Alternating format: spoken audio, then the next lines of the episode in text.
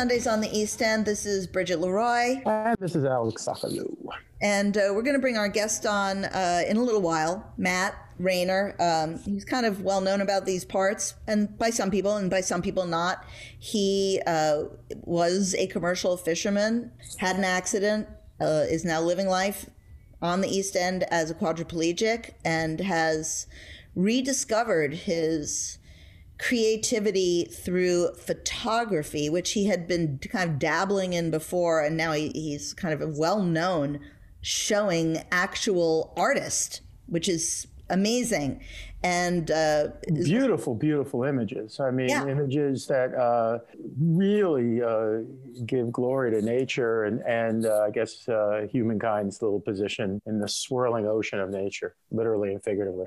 I think it's really interesting. We've talked to a lot of young artists lately, and what I think is really interesting about Matt's artwork is that, you know, and he'll come on and tell us all about this when we bring him on. But he has limited use of his of his hands, but he has found a way to be able to use a drone, and it's really interesting to think of someone who is as right now at least earthbound as Matt being able to take kind of that condor bird's eye perspective. And a lot of the artwork that he takes, uh, he has one birches that looks like I don't know like lungs like it, um, it it's another one of those situations where a young artist is kind of looking at nature almost as like uh, an organism or parts of the human body there's like this this mashup between nature and humanity Right. And, and I thought you were going, but I would also say, you know, there's always been an interstitial relationship between technology and art. And what, you know, wh- whether it's uh, cave paintings, uh, you know, tens of thousands of years ago, uh, where it turns out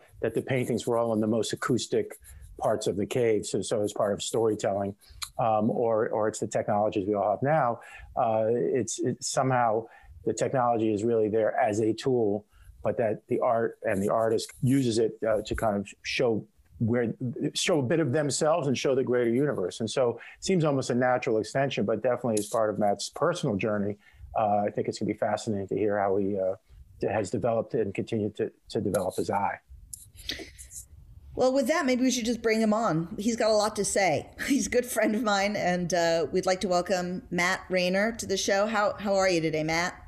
I'm good. I'm good. Thanks for bringing me on, yeah, guys. thanks for coming on Appreciate thank it. Thank you for coming on Yeah, yeah. where, where are you right now Uh, I'm just in my my living room. It's got cold again. I'll tell you that. Hampton Bays. He, hampton bays Hampton Bays, yeah. Hampton Bays. you know what I want to I want to start off with uh, the photography because um, some of your uh, most popular pieces, uh, and you do have the new pieces which are going to gain in popularity, but you were a commercial fisherman. We're talking major, huge loads of squid, like I don't know, like ninety thousand pounds of squid. Am I exaggerating a little? Sounds good. Okay. hundred thousand pounds. yeah let's go There you go. And uh, but- keep, keep keep it going. but and you traveled around the world uh, but you still even back then you were taking these incredible kind of nautical photographs that are very popular uh, right now the Holland and uh, what's the other one the one of the boat what's her name Uh, steaming and then Viking Pride. There's a there's a couple of them. yeah Well, well, well, let's let's let's, if you don't mind, because I I'm the uh, I'm the uninitiated in this. Uh, what led you, and how did you become a commercial fisherman? Like what? my best friend um, owned a commercial fishing boat. It was the Mary Elizabeth, and uh, you know, college wasn't for me. I wasn't really ever the type to sit down. You know, I never really liked sitting down and all the rules and deadlines. It's just like never wasn't good for me. I, you know, when I left school, it was probably one of the, the better things I did. And then, uh, you know, a couple odd jobs. And my, my friend Scott was like, Oh, Hey, do you want to come out fishing? And I've always loved the ocean. It's always been like my spiritual place, you know. Yeah, I fell in love with it, and plus, it actually it actually paid well. And what was your what was your day's work like on on any one day of commercial fishing? It's kind of a complicated question because you know it's like seasonal and you catch different fish at different times, but uh, no matter what, it's usually pretty labor intensive, and you know you're up at odd hours. You usually have to get down to the boat like well before sun up. You know, usually get on the boat at like 3.30 4.30 and try to get the net in the water before the sun comes up and then um, you know depending on what boat if it's a boat that can go out for a couple days um, you stay out for a couple days but if it's a boat that just you know just goes out then let in the morning and then comes back in then it's just a day trip you get to you get to sleep in your own bed um, but the the trips that are longer you you know you end up making more money Yeah, and and on these uh, ships, uh, so I would imagine the trips that are longer or, or more or larger ships. But how many people are usually working on a boat? uh four Mm, Ah. maybe three to four maybe maybe five depending Wow. Right, and and so uh, did you guys kind of uh, have to kind of become a team, or was it like uh, yeah usually usually i mean you you know usually if you go out fishing with people you end up becoming uh you know you kind of develop like camaraderie and brotherhood mhm. because you know you're like living together eating together working these crazy weird hours you know all the way through the night sometimes and um we got to keep each other entertained so you tell stories and make jokes and Matt, did you ever catch anything really weird, like some weird fish or like a, I don't know, something that you'd never seen or?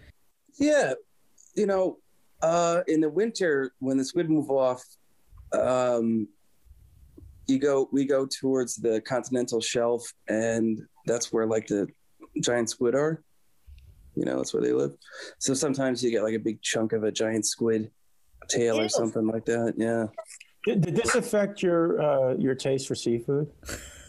no no I, I wouldn't i wouldn't eat fish unless i caught it myself usually It's, we're coming up on two years since your your uh, accident, which left you paralyzed. You were right before that working on the Perception. Is that right? It's like a 90 Mhm. foot boat. yep 86 in the water 90 out of the water Oh well, excuse me. I'm sorry if I got that wrong, but I kind of got it right. Yeah, but I mean, really, it's ninety foot if you And think about it. And that was squid. You were where you were working. Um, they usually catch squid, mostly.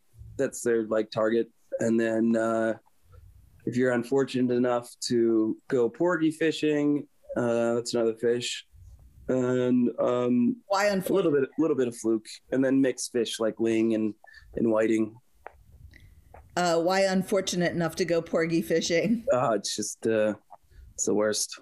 it's just the worst. It's just it's easy to catch. But anyway, uh, yeah, just I'm getting sidetracked here. But anyway, so you end up loading the boat with these porgies, and they have spikes on them, you know. So you always get like the spikes go through your gloves, and um, you know you don't always get a good price for them. So you'll spend 16 hours, 17 hours going through all these porgies, boxing them up, and then you know But on all of these trips, Matt, you were taking pictures. You were taking photographs. when I could, yeah, you know, when uh when I was allowed to, you know, you can't be on deck just pulling out a camera. But you, were you selling your photos back then? I did, yeah, yeah. I had uh I had one trip on the Mary Elizabeth, my friend Scott, where we went down to Beaufort, North Carolina, and we had a you know, big fluke landing, and we caught a tropical storm on the way down. You know, but it was on our stern, so it was really, you know, it wasn't too bad. It kind of just like shot us down there. So, you know, it's opportunity to get pictures of big waves and all that stuff Yeah. and you know it's like a four day trip there so four days of just hanging around taking pictures you know and then on the way back and and some and, and during that period, but during that period, as you're as you're shooting, um, are you thinking about them in terms of like um, selling them, or are you really doing them uh, for your own collection and your own just capturing these moments? um no you know what i did want to sell it um my my ex-girlfriend at the time was doing uh, like traveling art fairs, you know, where you set up a booth and you sell art, and they have fine art fairs and stuff like that. So I used to do that um, when I wasn't fishing, and I kind of wanted to do my own my own photography. So I was trying to add to the collection. You know, I ended up doing a, a couple different shows like the Maritime Festival in Greenport. Um, but you never thought it would really be your main event. No, no, no, I didn't think it. You know, I mean, it really kind of like after the injury, I was like, oh wow, I can, you know, I put in a little bit of groundwork here, and now I can make this into, I can make this into something. And then, you know, with the with the stories that go along with the pictures, and then the story about me, it kind of um, compounds itself, you know. Well, we're going to take a quick break and come back and talk about that uh, fateful day. A man who has just said that he had trouble sitting down is now in a wheelchair, and how art has become your main focus and the way you channel your creativity. You're listening to Sundays on the East End with Bridget Leroy and Alex Sokolow and our guest Matt Rayner of Hampton Bays. We're going to be right back after this.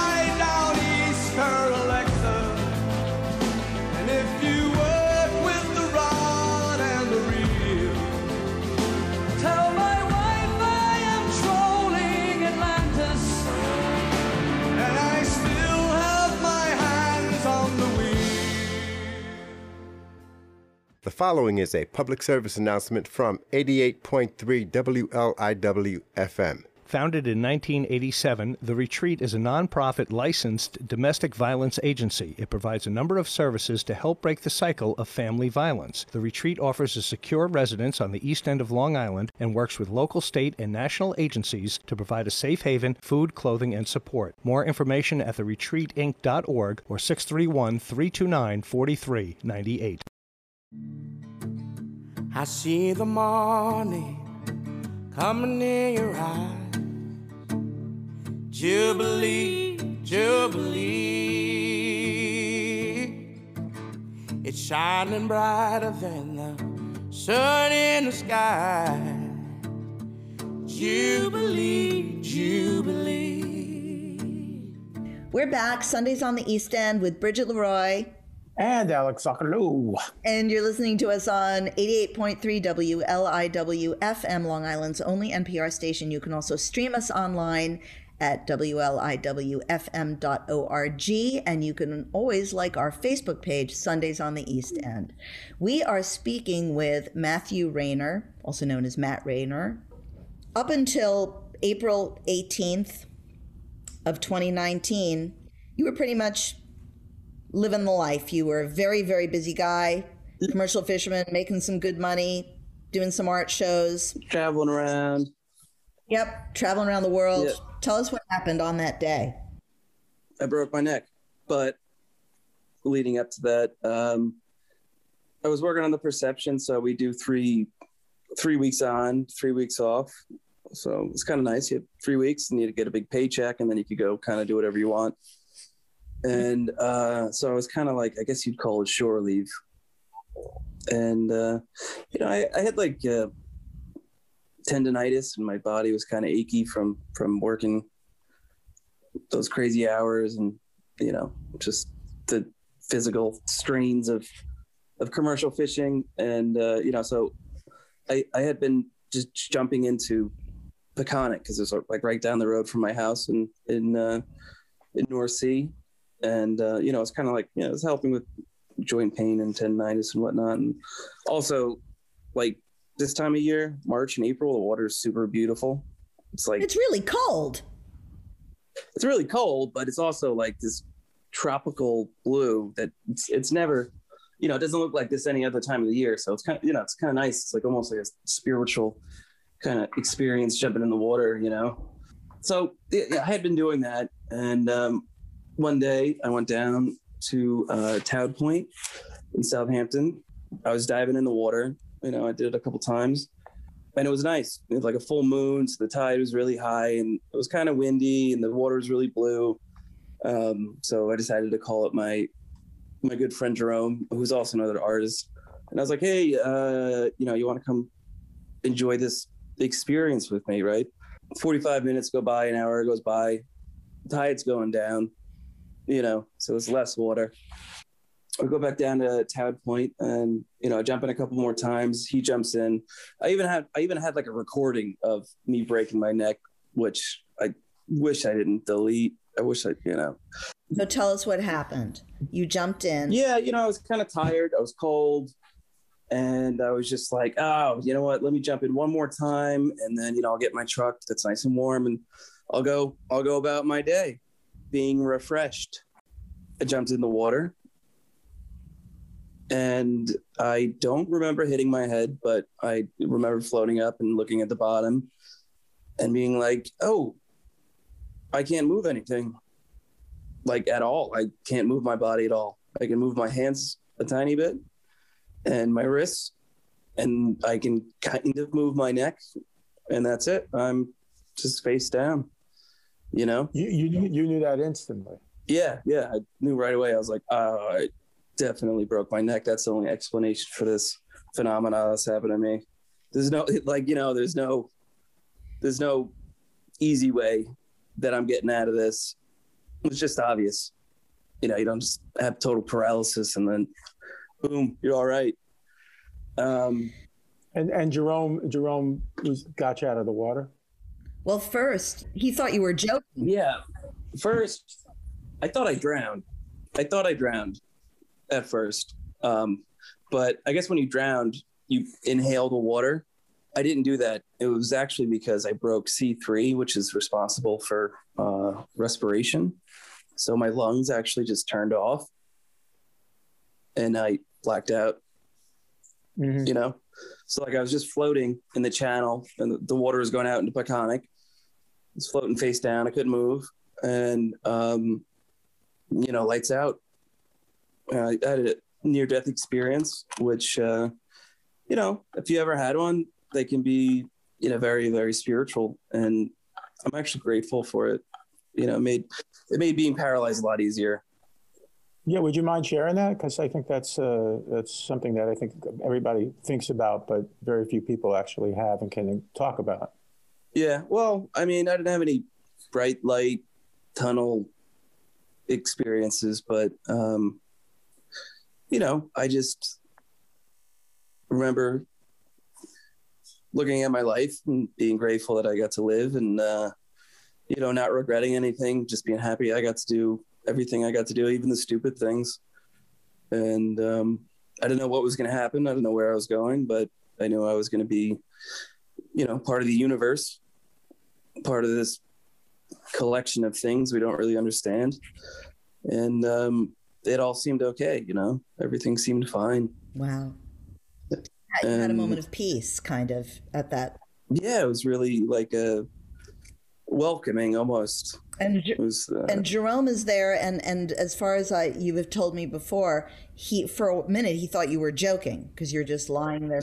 yeah, he did, you know, he did, he didn't think I was serious, but then I just kept floating out, you know, I was in, I was in the channel. So the tide was rushing out and I just kept floating and I wasn't moving. And he was like, uh, I think this joke is going on for too long. I better go get him. So, So he you know, he, he- he, he waited out, um, and he had to swim a little bit, you know, he had to swim to me and he pulled me on the beach. Um, I can't imagine what my neck was like. You know, he's dragging me up the beach. The thing was probably like flopping around because it's so broken. And um, you know, he got me on the beach. He did CPR, and he brought me back. You know, I was totally out. My eyes were open, blue lips. You know, no response. So he did CPR, and I came back, and I remember looking at him, and I was like, "Oh, hey." Wasn't expecting to see you here. wow. um, but uh, you know, I was really cold too, so I was like, "Can you can you drag me up the beach?" And I could, you know, I, I couldn't really feel my body, but I just knew I was really cold. And then there were just months and months of you being hospitalized, um, wading through the entire situation Yeah, of, yeah. of, of I just wanted to say one more thing. Yeah, yeah. One really weird thing that happened was like after I broke my neck and it revived me, like I was sitting on the beach and I had this like crazy, crazy body high. body high. Yeah, like my like my body was tingling and it felt like I was cold, but everything felt really wonderful. Wow. Do you think that's from the cold water or from the paralysis? Have you heard about that again? I don't know. I, I thought I- I, think maybe if you have a near death experience, your body kicks out some crazy chemicals. Probably. You know, Yeah. So t- then you had a few months, like I said, of hospitalization, and then you're kind of plopped back. Yeah, yeah, and then it then it was just like they like you know they give you six weeks of rehab. You you lost control of 85 90 percent of your body. They give you you know six weeks, and they're like, go, all right, go ahead, figure it out. It, it's the adjustment period is, is like it's like a freaking nightmare, you know. Yeah, how do you how do you you know patch somebody up and then send them out on the world into the world they can't do anything for themselves. Their hands don't even work. It's crazy. It's, you know, it's like it's unbelievable. You should have like a team of three people to follow you around every day for a friggin' year until you get adjusted. But they just send you home. And you were uh, lucky enough, though, to have a lot of people in your corner who kind of retro. Yeah, yeah. I was lucky enough to have community, but But I mean, uh, for some people, they don't have that. You know, know. people who break their neck in rural Tennessee. What do they do? You know, how do they how do they manage? Uh, it's just, uh, you know, I got to be grateful for for you, especially, and Yeah, I was about, I was about to say, right. Like, and you had mentioned the word gratitude in your near death experience, and and uh, has gratitude um, helped fuel you in this next chapter of your life? yeah. I mean, it's it's something you can generate on your own. You know, you don't have to go out and work for it. Um, but sometimes, you know, really got to make an effort. Yeah, for sure. you know, especially when you're feeling down, especially, you know, in, in the beginning with, with my transition period. Um, the beginning was actually okay. It was like later on, like during the winter when, you know, reality like started to sink in. I'm like, oh man, I really can't go do anything. I, like, I'm really just sitting here watching TV. Um, and this sucks. Things turned around, you know, things turned around with photography. When when did you start thinking about photography again? Um that winter you know i was like i need something to do you know? Yeah I, I couldn't use the computer yet and yeah, there's no way i'm gonna hold a camera. Um so you know i just did a lot of research on my phone. I can use my phone easily so i did a lot of research and i was like you know I think if i get this drone and i put it on this board with velcro you know i might be able to operate it you know? So i just i got it and i tried it and it works and i was like great you know this is cool but then you had to actually you had to actually get out, which means you have to have somebody drive you yeah to a yeah, place yeah. where you can roll in your chair. So it's not like a, a some other like like me, for example, would be like, oh, I want to get out right away. Like everything in your life takes a certain amount of planning and yeah everything's super planned out you know so i gotta you know i gotta find and recruit a driver and um, it's usually nice so i mean we go around and just check out cool places you know parks and whatnot. So you know get lunch. It's, it's usually it's usually pretty nice experience. But you know they have to deploy the drone. Hopefully they're a good driver. But anyway yeah so you know i pick i pick a place on google maps or from memory and i head there and see what the conditions are and try to get a shot. You know, yesterday I went to Shelter Island. I got some really beautiful shots. No, I was going to just ask, and so and so you're. I, I've never actually operated a drone, so uh, in real time you're able to kind of see what the drone is is seeing. Yeah, yeah. It actually uh, And it connects to your phone or iPad, uh, and and and so as as an artist, how are you framing things, or, or is it different? I guess like before, it sounds like your photography was you would find yourself in a s- specific moment in time, kind of surrounded by the enormity of nature, and and yet and, and taking these photos where, where you're you're creating this perspective. I mean, all the pictures that I've seen, you know, there's a focal point of of you, the artist, or you, or, or, the, or the human touch on nature. But then there's nature, which is just vast and enormous. Now, I know, yeah. And now, and now you have the the drone photography, where it seems like it's it's it's such a different process as an artist. Like you're you're just capturing something inherently different. Um, what did did your artistry change in that way, or, or was it just more your eye was still well? This is interesting, so this is what I'm going to capture. Being in nature, looking at things, the cosmos is created is just inherently relaxing to me, you know. So being able to do it in any way is is is uh is great for me. Um, but yeah, you know, I had to change. I had to change my eye from being there, you know, being in a situation, you know, like seeing things from above.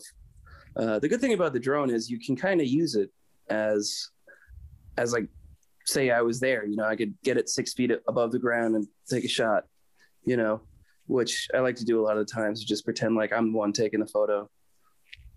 Really, because that because I was going to say that must be fairly new for you to do that kind of shooting, mm-hmm. Matt. Because I really did notice that what Alec was just saying about your perspective is that you were very much part of the art before the accident, in the sense that it was a very human view. Like um, I'm thinking of like the one in Sedona or um, Santorini or you know Holland, any of the yeah, you yeah. You're looking at it from like a, a six foot perspective, kind of. It was yeah, it was yeah. horizon based. Yeah. And now most of the work is from above. And I also wonder if maybe you did have some. Let's make it up right now that you had some near death experience where you floated out of your body and you were above it, because then you can use that as part of your story, and that's why you take the photos from above. Let's just make that a thing. Yeah. Well, it's also kind of like rising above adversity. How about that? That's a good one.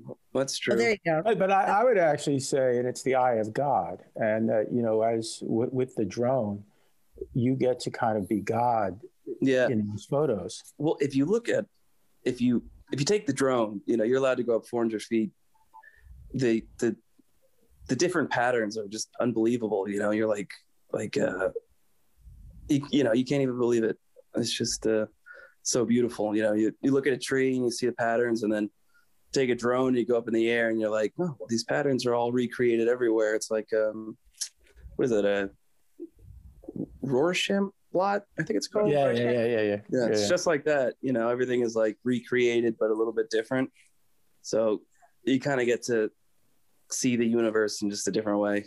Have you, have you, uh, before your accident, um, did you have a relationship? You sound like a very spiritual person and, and, somebody who's always kind of had a relationship with nature, not the constraints of mankind, so to speak. Have, has your relationship with nature and the universe, uh, or how has it changed, I should say, uh, since your accident? And, and does it come out in your photography in that way? Well, it does come out in my photography. My photography is really the only way I get to go and experience it. So, you know, otherwise, otherwise I'm in the car or I'm at home, you know, I get to go around the block. Woohoo! Oh, you know, it. on my own. I know you actually have been out on a boat. I know, I know. You... I went, on, I went on a boat. I'm I'm pretty lucky as far as quadriplegics go. I gotta be grateful. Um, easier said than done. You know, I guess sometimes I can be a little bit negative. Um, I, have always I've always found though, like in my artistic process, uh, when when I go through a negative attitude, uh, I I might have a lot of resentment or, or, feel like the doors are closed. But then I, you make the best art you know, I was about to say, but that's part of the process to actually then find the, the catharsis and the freedom. So I would imagine that as an artist, it's it's it's just part of the the the entire cycle of of creating. Yeah, definitely. You got to agree with that, one hundred percent. And you've had um, you've kind of branched out. No, no pun intended, because of, of the branches. Like that's yeah, the birches. But you've recently you did some actual going away from nature a little bit and going more to the city. You did a city run. Yeah, I did that. Yeah, me and my friend uh, Derlis went. I got a picture of the Brooklyn Bridge and stuff like that, which is cool. I, you know, I would love to go back to the city. It's so interesting what we as a species build. You're like, really? You just kept going up? You decided that was like right there in Manhattan. Manhattan was the ground. We're just gonna keep keep building up. all right, I don't understand that, but that's cool and it looks great. Oh my God. And, and they keep going and going and going too. I know everyone loves it. They're like, this piece of ground is the best piece of ground for like miles around. Let's all live here. Let's just keep building as high as we can go. It's kind of weird when you've kind of been a, a nature person or out on the water to then end up. I mean, I mean, how- it's easier for me though, you know, to be in the city because oh, sidewalks, oh yeah. Public transportation. And is it all handicapped accessible pretty much?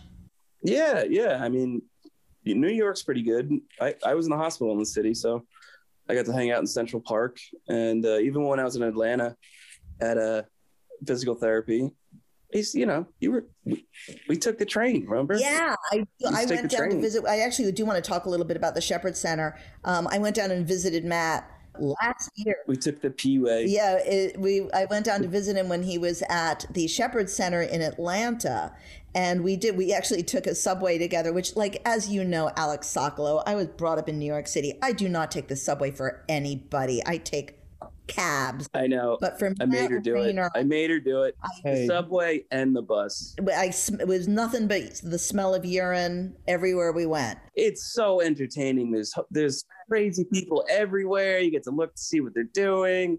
I Great. that. I hated that, but I loved seeing There was you. one guy peeing on the the ticket machine. That's right. That's right. That was hilarious. Thank you I mean, for for me, it's pure entertainment. Thank you for initiating me into like the dregs of humanity. I really appreciate that. But can we talk? It's people watching at its best. Uh, let's talk about the Shepherd Center. Do you? Because I didn't even know places like this existed. I know it's like Disneyland for quadriplegics.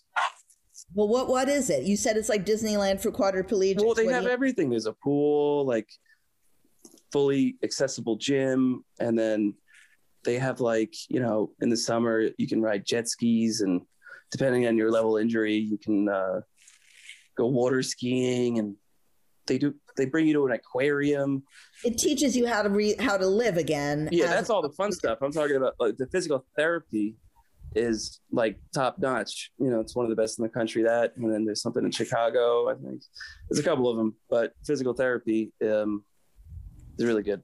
You know, What is your prognosis, Matt? Are, are you ever going to be able to walk or regain any of the use above where, where you are right now?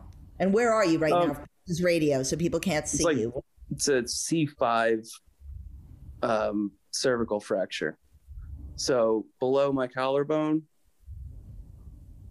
I, I can't, you know, I can't feel anything. I can feel deep pressure. So like if I sit for too long, I can feel my butt hurting.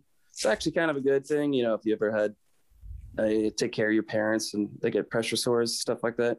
I can kind of feel that's going to happen, which is good. But anyway, you know, and uh, my hands don't move, and I have no triceps. So um, if you're like a if you're like a C6 or a C7, you have triceps, and that adds like a whole world of possibility. But uh, even with my level of injury, if there was a place that was close, um, that had good physical therapists, I'd be able to do a lot more, like you know, get in and out of the bed by myself and push myself in a chair and do a, do a lot of different things, you know, which I still plan on doing. But we got like sidetracked by COVID and you know, just Yeah, that's um, that's another thing. But we're going to take a really quick break um, and then come back and talk about what you've managed to actually accomplish creatively during this pandemic because you uh, have accomplished actually something that a lot of artists haven't. You've had several shows of your work during the pandemic. So uh, you're listening to Sundays on the East End. This is Bridget Leroy. And Alec Sokolow. And we're talking with Matt Raynor, artist, photographer, quadriplegic, and East Ender. we're going to be right back after this. The following is a public service announcement from 88.3 WLIW FM. If you have a teen who is struggling with drugs, alcohol, and or a mental health diagnosis, Outreach is there for you. For more than 35 years, Outreach has been saving the lives of teens and their families on Long Island by providing life-changing residential and outpatient treatment. More information by phone at 631-231-3232 or online at opiny.org. I got life, mother. I got laughs, sister. I got freedom, brother. I got good times, man. I got crazy ways, daughter. I got million dollar charm, cousin. I got headaches and toothaches and bad times too, like you. I got my hair, I got my head, I got my brains, I got my ears, I got my eyes, I got my nose, I got my mouth, I got my teeth. We're back. Sundays on the East End, and we're talking with artist Matt Raynor. And um, before we dive into his art, I do have a question. This is like um, the Raynor name is very uh, uh, uh, prevalent, you know, popular, prevalent on some of the roads. And Yep. actually, uh, my my girlfriend's uh, kids go to the Raynor Yep. school uh, or came through there. Uh, Are you part of that that lineage? Um, yeah, I am. I have some ancestor that came over. He's buried in Southampton. It's like 1640, but I don't know any anyone. I don't know any of them. I know like seven Raynors. I don't know how that happened. Right, but what and and but but so growing up, you, your roots out in the East End go back uh, several hundred yeah, years. like really far back. But uh, yeah, for some reason I don't know that many Raynors. Matt, you're you're still like extremely young. How old are you now? Thirty-one. Uh, not yet. I'll be 31 uh, in in May. Right. So this happened uh, still at a relatively young age. So you still have a lot of uh, of time ahead of you. You seem to have found a real niche in photography, but you also are now starting to do some mi- mixed media pieces. You know, I, I have this art show at the Southampton Arts Center, and I'm going to create a whole new series of art for it. You know, so there'll all be originals. You know, there won't be prints. It'll be uh, photography, but mixed with, I guess, I guess it was kind of like sculpture. You know, I'm gonna hard, kind of hard to explain. when is that show, Matt? They don't know yet. Right, and but but Bridget had said before the break, you you have been able to show in the in the last twelve months when most of the world is shut down. Where where where have you shown? Oh yeah, yeah. I had I had a bunch of shows at the Southampton Cultural Center, and then I had uh, one at the ECI Center. That's the Ecological Cultural Initiative. That's Rachel Stevens, who's also been a guest on this show. That's her place. Yeah, I think I had two there, and then uh, I had another one at the Brendan House uh, on the North Shore. But even more importantly than showing, you're actually managing to sell your art. Your art is gaining in popularity. What do you think is the reason why that's that's happening? Why do people why do you think people feel drawn to your art especially during a pandemic? Listen, people like it. People who have no idea that I'm stuck in a wheelchair like it, and I'm happy about that. You know, because I'm like, oh man, people just feel bad for me. They buy my art because I feel bad, but it's not true. You know, I uh, I had a feature in uh, Dan's papers on Instagram, and they got like 1,300 likes, and I'm like, none of these people know that I'm quadriplegic, so this is a good sign. People just like my stuff, you know. Oh, that's got to be such a great feeling, man. Yeah, it is. Yeah, you know, it's kind of easy for me, so I feel like uh, I'm cheating or something. Oh, You know what I mean? Oh, Alec, why don't you go off on the the, the imposter syndrome? Yeah, well, I I can tell you as I for whatever reason I always had the ability to put words on paper, so to speak, and I think that we tend to devalue the things that come easy to us. And Yeah. I've spent a lifetime trying to remind myself that uh, what I do uh, is, is is should be celebrated, um, and if it's easy, that just means that uh, I found something that I'm good at. Yeah, it's true. You know, otherwise you're like, you're like, nah, you know, you're like, this doesn't, you know, this isn't worth anything. Can't everybody do this? Yeah, You know? I, I but I also want to go back to like I, I actually think, and you know, when I've uh, when I've looked at your website and I've seen your photos, um, I think even more so than than ever, the the the beauty of nature and the patterns of nature and the magnificence of the universe is something that it, it calms me down with my anxieties. It's this is I know this I'm, I'm maybe walking a fine line here, but no, like totally the, the last the last no but the the last year you know we've all been ra- rather sedentary. We've all been in the house. We've all been uh, kind of stuck. And and uh, that i think your your art is freeing. Like it it it's amazingly emotionally freeing And it also has a sense of isolation to it. You're not your photography is not very people centric. It really it shows that you were a loner even before you ended up in a wheelchair. Uh, yeah, I I love being around people. I enjoy people, but I also very much, very much enjoy my free time and being alone in nature. You know, just by myself. It's very peaceful. I think what Alec was getting at in a in a very you know democratic protocol way, which I I don't mind kind of breaking through since we're good friends. I think he's saying that everyone felt kind of paralyzed during the last um, Yeah, during the pandemic. yeah, I know. I was like, I've been like this for a year already, guys. You you were you were ahead of it before everybody else. Yeah, right. I was in quarantine before everyone else was in quarantine. Yeah. Art, you just you're the trendsetter. So where do where do you see yourself kind of going? I mean, I know- Artistically. yeah. Artistically, well, I have like one little piece at Guildhall, which doesn't really mean much. And Why do you say um, that? Why do you say it doesn't mean much? That's awesome. Having a piece. Well, it's cool. Yeah, yeah, yeah. And uh, Amy Kirwin, who was a curator for Southampton Art Center, she kind of hooked me up with that. She gave me her place.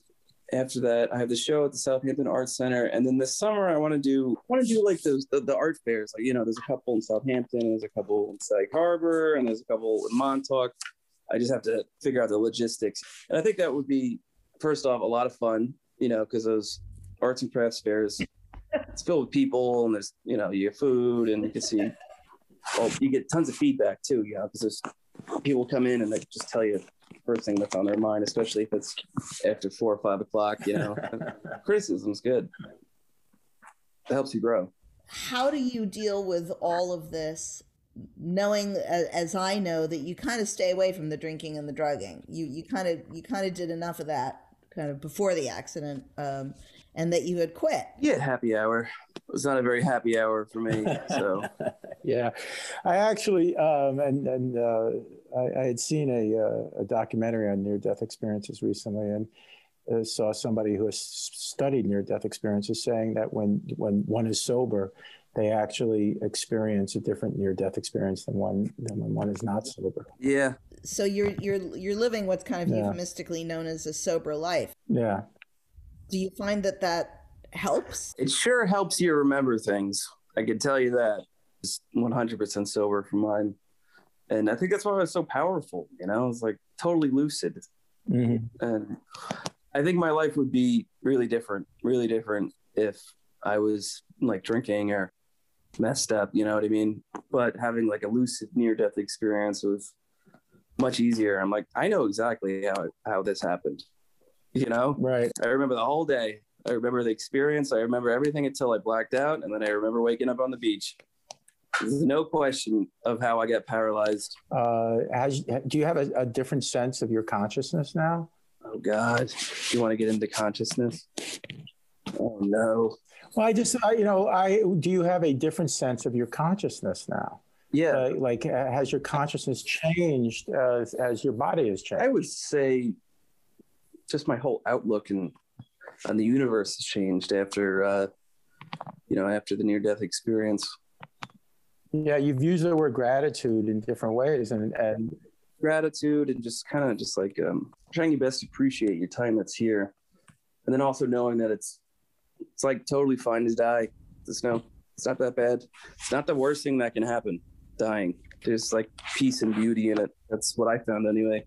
Not that I want to die. I don't. That's not what I'm trying to get at. I'm just saying it's like uh turning no, I, you know, I, I, I think, I, I think, uh, I know Woody Allen is uh, is a lightning rod for a lot of different conversations, but he did have a line years ago of how he's not afraid of death. He just doesn't want to be there when it happens. Yeah, right.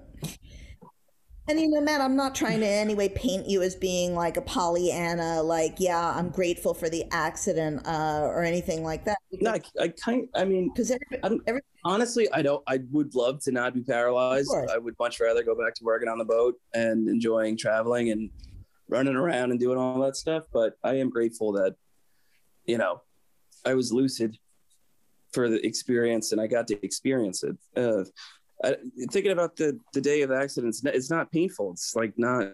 I don't think of it as like a. It's not a difficult memory for me. It's actually like kind of a nice one, you know, uh, which is weird to say. Um, but there, you know, following the accident, there's been some times that are not so fun to think about. So, what are some of the things that you want to do not artistically? I mean, in, in, what have you found out, like maybe from the Shepherd Center or your own research? I know that you are kind of a research maniac now out of necessity. I know that you have been on a boat. I know that you have flown, right? Haven't you been on an airplane since this? Yeah, yeah, yeah. So what- Yeah, they dropped me. So, what what do you have The first time. like when, once the pandemic is over? Where do you plan on visiting? What have you done the research for to find out is something that you can actually do? Well, I, I was supposed to go back down to Atlanta, and then they Nice. kept delaying it uh, because of COVID, and it's they're still delaying it. So, I mean, in April, maybe I could go down to Atlanta, and then I wanted to go to uh, there's a uh, a rehab in South Africa that's modeled after the Shepherd Center. Um, and you know, you can fly into like Amsterdam or Paris, and then have a layover. I was gonna maybe spend like a week there or two, and then fly straight into Cape Town, and then the people at physical therapy uh, place would you know help me find somewhere to live, and then I could go and pay do a couple couple uh, different sessions and check out you know South Africa. But but the guy who started it is really interesting because isn't he a a, a quadriplegic himself? The guy who started yeah, the play. Yeah, he was um he was like an acrobat. I think he fell on his head. You know, he went to the Shepherd Center, came back to South Africa and was like, oh, there's a real need for this. So, you know, maybe I should help some people. And he started uh, you know, his own uh, branch there. What are some of the things that you've come to notice as a you know as a paralyzed person that there's a real need for on the East End? Well, I mean, it would be nice if they had some specialized physical therapy around here, but um, no sidewalks. You know, that's not cool. Uh, that's an easy thing. I think they have. I don't take the bus, but I'm pretty sure they have accessible buses. Oh, uh, one more thing. There's like a shortage of uh, caretakers on the East End too. Right. And I, well, you know, but that actually leads into something I was going to say is, is for people who do not know and and and people who have not uh, experienced it themselves or with a loved one or a friend. What are something that you would like people to know and share about life as a quadriplegic? And, and I think you're saying it about Medicaid. You're saying about helpers. This. You've already kind of answered a little bit, but is there anything that you that you would like to part?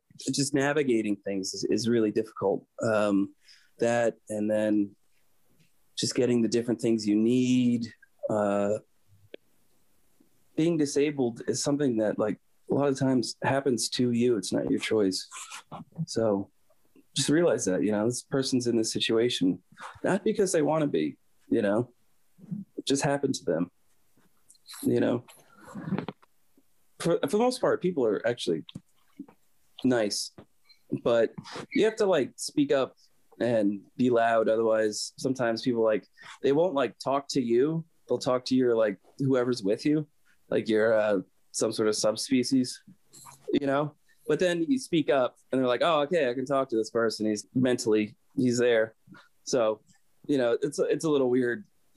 The universe has got a sense of humor i swear. It's just uh, the whole situation you know, going from being an active person to a guy just sitting down all the time. It's just, it's like hilarious. when uh, when you're in those moments though I, I it sounds like you're you're exceptionally self-aware uh, and and uh, you were saying before when you're in the city or whatever or on on the trains uh, you find the comedy of it do you find that uh, that life and, and and that is inherently fun uh, God's got a sense of humor Yeah, I certainly do. I mean, this whole thing is, a, I mean, for, for me, getting stuck in this chair is kind of like poetic justice for all the crazy things I've done in the past. right and yet and yet in your art you're it, you live on uh, in visually uh, in infinity Yeah, definitely. You know, and I'm really excited. You know, I, I, I can't explain what I'm going to do, but I'm really excited for my new series of, of art. It's going to be much more expressive, and e- each one's going to be an original. So it's gonna, you know, each one's going to have a different theme about my experiences and emotions and feelings, different things I've gone through as a, a newly disabled person. So Well, I'm really looking. oh, I look I look forward to seeing Yeah, that me too. And also, I look forward to reading your writing because you're also a, a really magnificent writing and the descriptions you write for your uh, photography can be read on your website, which is is it just Matt raynor or is it Matthew? Uh, it's MatthewRaynor.com. raynor R A Y N O R, MatthewRaynor.com. No other Matthew Raynors wanted that domain name. I don't know how I got it. It's amazing. Hold you know on how many. Matthew Raynors there are just in Suffolk County? None of them wanted that website. I'm glad you got it, and it, it features your photography and your writing about your experience, about your experiences. I did the I made the whole website myself too. Oh, that's I can- cool. You know, it's nice to be able to nice to be able to you be able to interface with the computer. You know, gives this whole world opportunities for me. That's great. That's so cool. Well, Matt, thank you so much for coming on the show. Um, again, MatthewRaynor.com to look at Matt's artwork, to purchase a piece, and to see about.